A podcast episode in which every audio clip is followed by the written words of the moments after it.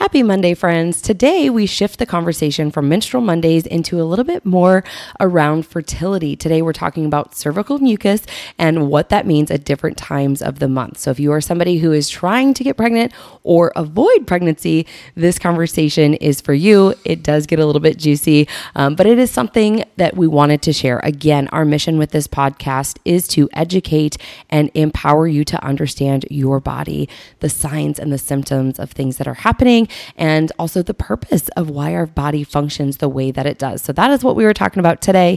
And then I did want to announce the winners of the L M N T giveaway. So thank you all first so, so much for leaving those five-star ratings and review and submitting that to us. We really appreciate that. We did pick the winners. And so we have Nikki, Erin, and Samantha. They have been contacted. Their L M N T is on the way as we speak. And again, if you have not left a five-star rating and review, we would greatly and deeply appreciate that, as that allows us to rank the charts a little bit higher. We do not advertise on this podcast. We fund it ourselves. We spend a lot of time, energy, um, and effort, you know, into this podcast, as well as finances as well, between all of our equipment. And so that helps us, you know, just top the charts a little bit higher and reach others around the world to share nutrition education. So if you've not done so, we would greatly appreciate if you would leave that review for us.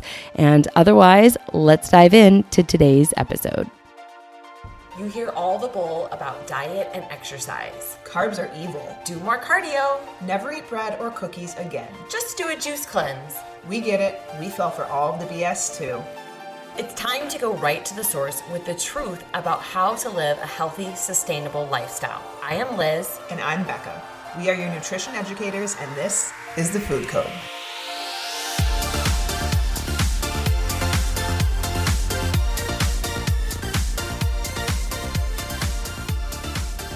Alrighty, so we've had a lot of good feedback on the Menstrual Mondays, and we wrapped it up last week, but today we're going to talk about something that is still related to female health and fertility. So today we are going to talk about cervical mucus, um, which is secreted by the glands found in and around your cervix, and how you can, you know, kind of look at this for feedback based upon, you know, where you're at in your cycle. So around ovulation, what is normal, what is not normal. If you're tracking with a basal, um, you know, body temperature or thermometer to kind of see where your body temperature is at and trying to get pregnant, this is another way that you can, um, you know, track your fertility and pair this with tracking of body temperature. So we know that, you know, throughout the, the month, there are some different hormonal shifts that happen uh, in our follicular phase and then our luteal phase. And so we're going to talk today about how your cervical mucus also uh, changes throughout your cycle and what that consistency should be. Yeah. And so obviously this is something that for some people may seem kind of like gross or, I don't know, just like put offish. But at the end of the day, you guys, this is your body. Your body is meant to do this. Females have females have a very complex, amazing system that helps us become fertile, that helps us carry babies, that helps give us clues into what's going well, what's not going well within our bodies. So cervical mucus is to help two things. One, it's to help either prevent things from entering the u- uterus through the cervix, or it's to help nourish and transport sperm through the cervix into the uterus. Okay. So fertile cervical mucus is a clue that ovulation is coming. So your vagi- essentially your vaginal discharge is fertile when it resembles raw egg whites. Okay. So if you are not on birth control, this is a great indicator that you are fertile at this time. So this is the best time to have sex if you want to get pregnant. Okay. And we've talked about this in the other episodes. Ovulation is the point of a period. That is what our bodies are designed to do. They are designed to ovulate at that time, to become pregnant, to become fertile. And then the hormones that we get, the estrogen and the progesterone, are designed specifically. It's all this beautiful, complex, but very cohesive system that works together to either protect a baby or have a bleed, shed the lining of the uterus. Like, that is why progesterone is higher in the second half of our cycle, because after ovulation, if there were to be a baby there, or, you know, an egg that needs to be fertilized, progesterone is very important in that process. So the ovulation is to help you understand tracking of this, Are you actually ovulating? Are you fertile while you're ovulating? Yes. And so again, we know this can kind of be, you know, a little weird for some people, but ladies, knowing how your body works is really empowering, because when you can become aware of what your body is doing and when and where you're at in your cycle, and also when you're about to ovulate, if you want to, you know, procreate, this kind of becomes second nature. But it also helps, I'm going to say, at least for me, to look at my strength, my energy, my sleep, my mood swings, um, sometimes my hunger levels as well. When I track in my app to see where I'm at with my cycle, like I find that some days, man, I'm ravenous, or some days I'm really not hungry. Your cycle can tell you a lot about your body. So again, let's be open-minded here. I know this can kind of be gross for some individuals, but it is definitely a tool that you want to utilize if you're trying to get pregnant. Um, And if you already track, like I said, your basal body temperature, you can add this tracking um, to that just to help you in terms of becoming pregnant and fertilizing the egg. So mm-hmm. we know that our body temperature is going to tell us if and when we ovulated. Um, you can also have testing done at your doctor's office between day twenty-two and twenty-four to see if your progesterone is elevated and if you're in that range to show ovulation. Um, if you want to get pregnant, though, you need to be tracking these things, because the goal would be to have sex prior to ovulation. So you typically have your ovulation day and you're fertile for about twenty-four hours, but you're also fertile three or four days before you ovulate, because your body is preparing for pregnancy. Sperm can live inside you for up to five days. And so this is, you know, definitely going to be something that you want to take advantage of in order to get pregnant, or not take advantage of uh, if you're trying to avoid pregnancy, you know, naturally. So just before we ovulate, our hormone estrogen leads to an increased cervical mucus, and it changes into a stretchy, um, kind of like gummy substance. And so this is what you're looking for, because that is going to help sperm survive and to swim. And then after we ovulate, the hormone progesterone causes our cervical mucus to become th- very thick. Um, and this is almost where I would say like that, how did you describe it? Like it would be like really like gooey, where if you put it in between your fingers, like you would see that it would stretch out and then it would kind of snap back. Mm-hmm. Um, and that stops sperm and any other foreign substance from getting into the uterus. So you really want to catch it there when it's, you know, kind of that creamy uh, substance, as that is going to be what helps the sperm swim and, and survive. Mm-hmm. Um, but as your ovulation approaches and the cervical mucus kind of changes from a cons- consistency that it's not sperm friendly to more fertile variety, like just understand like everybody is a little bit different uh, with your type of discharge that you have. Some people will see the discharge and like they'll see it on toilet paper, for example, like when you wipe. Other people will have to check internally. So yep. Yeah. You know, I know that sounds gross, but at the end of the day, if you're really serious about this and you're not seeing it, I was listening to a podcast earlier, then she talks a lot about um, like how to wipe to check for this. And you want to wipe front to back and then pull out the toilet paper, look at the toilet paper, see if you're noticing, you know, anything there. And, and ladies, I mean, I know this again kind of sounds weird, but you will know when you have that type of discharge that is for menstruation. If you are on birth control, you likely do not have this. If you have a hormonal or a I U D, non-hormonal I U D, you can still ovulate. So that's kind of the exception. But if you are on birth control, you likely are not getting this because you do not ovulate on birth control. Um, so you kind of go through these different stages of cervical mucus throughout your cycle. Um, and like Liz was saying, everyone's body is a little bit different, but you go through menstruation. This isn't cervical mucus, obviously. Um, you wouldn't be able to detect it if you're menstruating anyway. Obviously, menstruation is your bleed. That's when you have your period. Um, then you go to dry or sticky, which is three to four days kind of beyond your um, cycle. And when obviously you stop bleeding, um, you go to a creamy-like motion.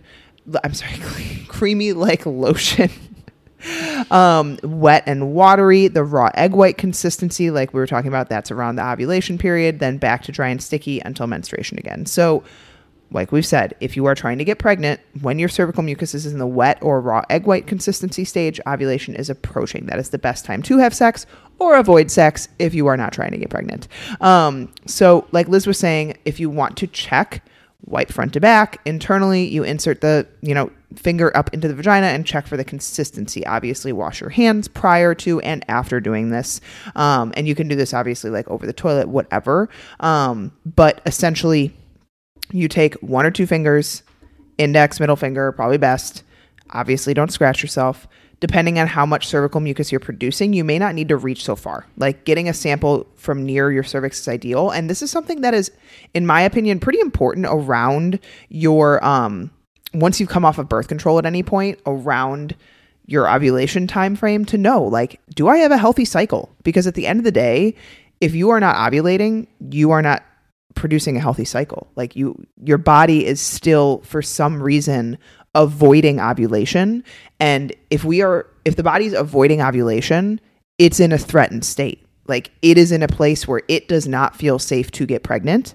And so it is not allowing itself to ovulate. Again, you can have a bleed and not ovulate. And so I, I think that's, you know, especially if, like, you're not directly trying to get pregnant right now, I think that's really the main reason that this is so important, is if you are not ovulating, your body doesn't feel safe enough to ovulate. And so why is it not feeling safe? Are we under eating? Are we overtraining? Are we stressed? Are we not sleeping enough? Like, what stressor is driving the body to not feel safe enough to create the discharge that indicates, obviously, the ovulation time? Yeah.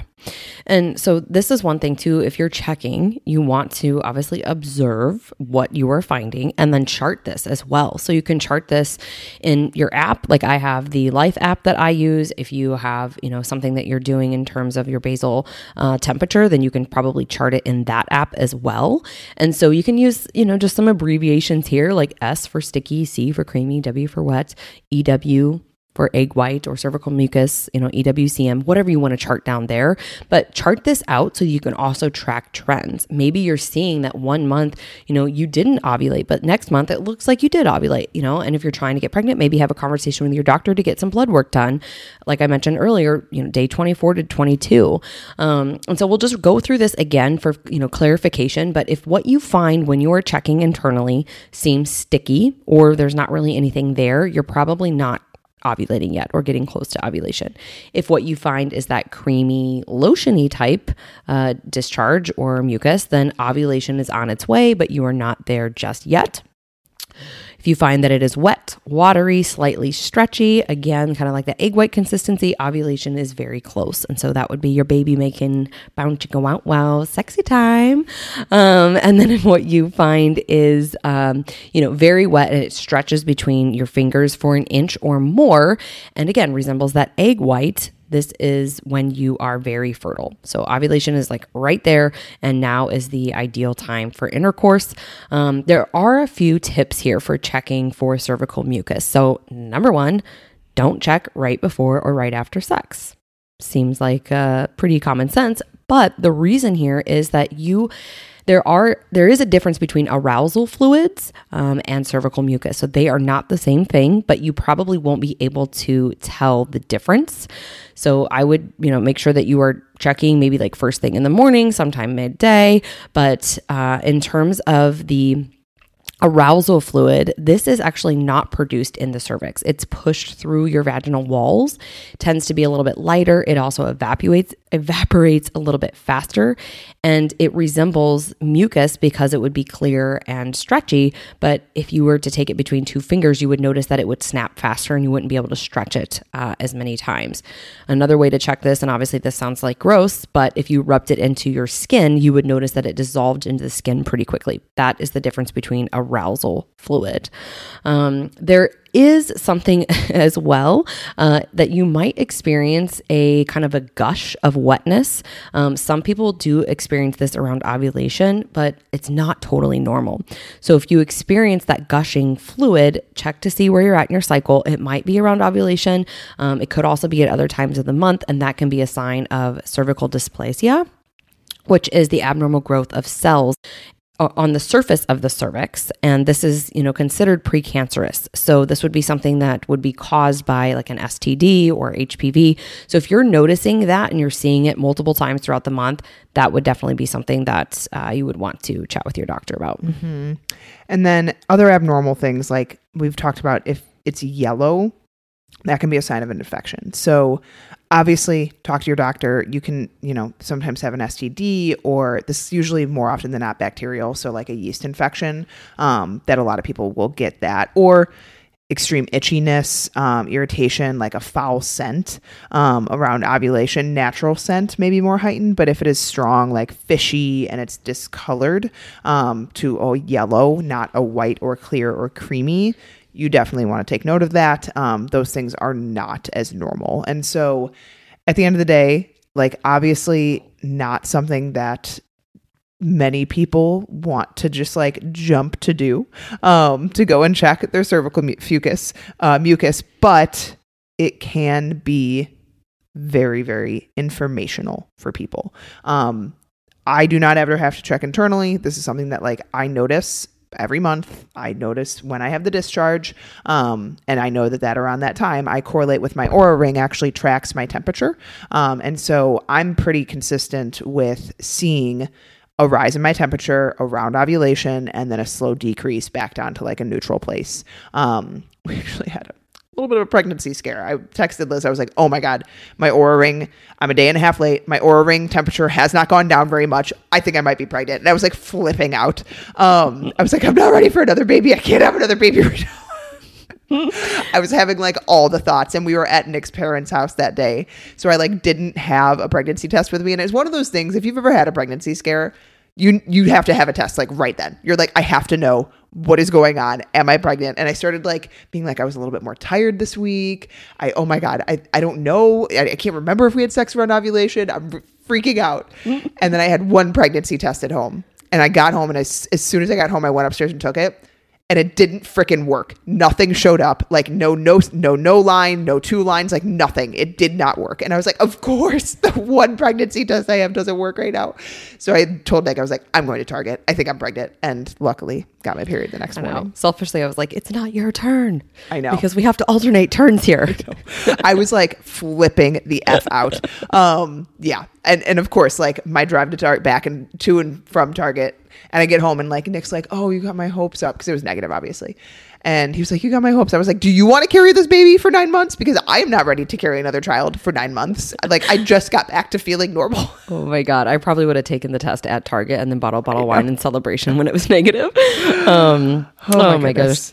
Okay, so there's a couple of other things here just in terms of your cervical mucus, like tips that we're going to wrap this up with. So one, you may see fertile cervical mucus again right before your period. So some people, you know, think that that is it, but it's obviously not. It's just, um, you know, another release of discharge before uh, you're starting uh, your period. So the other piece that you would want to also um, just be aware of is that you can confuse semen for cervical mucus. So a day or two after sexual intercourse, like you might see uh, semen with wet cervical mucus, or just the release of semen that didn't, you know, get used or soak in, I guess. Um, and so just know that you need to obviously differentiate the two. Um, I think for everybody listening out there, you guys all know the rule of thumb is that you should go to the bathroom and cleanse yourself after you have intercourse, mm-hmm. and, you know, have semen in you, because that can ultimately uh, lead to reoccurring U T Is or bacterial infections, things like that. Um, you know, again, if you're trying to get pregnant, track your ovulation, mark your calendar, chart things accordingly, but don't confuse this uh, with cervical Yeah. mucus. Yeah. Um, and then make sure you're drinking enough water too, because dehydration will not help with fertility. So if you're not drinking enough water, your mucous membranes, which include your cervical area, won't be as moist, and therefore your body will reserve the water that it has for the most vital functions. So if this is something that you're saying, like, I am not aroused, you know, easily, or I never feel like I have, you know, a good amount of cervical mucus or arousal fluid, look to your water intake and make sure that you are consuming enough water. We always say anywhere in the ballpark of like seventy-four to seventy-seven ounces for uh, women. That excludes people who are lactating and so forth. That's a very general recommendation, or you can, you know, half your body weight, whatever rule you like to um, follow. But somewhere in that ballpark, seventy-four to seventy-seven is pretty good. And then you could also consider some supplements. Um, some people say that vitamin E supplements can help in terms of improving your cervical mucus quality. But if you are taking any blood thinners, including daily baby aspirin, uh, you would not want to take vitamin E. So this is something that you would want to talk with your doctor about. Uh, the amino acid L-arginine is also said to possibly help with increased cervical mucus by increasing the blood flow and circulation to your reproductive organs. And then there's also some theories that grapefruit juice and green tea may also improve cervical mucus quality, but there's no clinical studies uh, to back those claims up. So we'll love, just leave it at love that. Love the old wives' tales. There's so many around that, like fertility and birthing and post-birth. Like I know for with this birth, I, I can't, I don't know if I tore during Taylor, but I had a lot of dates because there has actually been research that shows dates can improve the elasticity of the tissue. So you are less likely to tear during childbirth. And so I didn't like eating dates because they're like, I don't know, a million grams of carbs and sugar. Um, it's a different type of sugar compared to like table sugar, but still. I had to eat a bunch of you dates. You were eating dates on peanut butter toast for like It was weeks. The only way that I could do it. Yeah. I'm like, I can't just eat dates. So I was putting, I was chopping them up and putting them on toast with peanut butter. And you have to eat a lot of them for it to matter. Like I think you need like six to eight a day for like two weeks. Oh my God. It was a lot. So I did.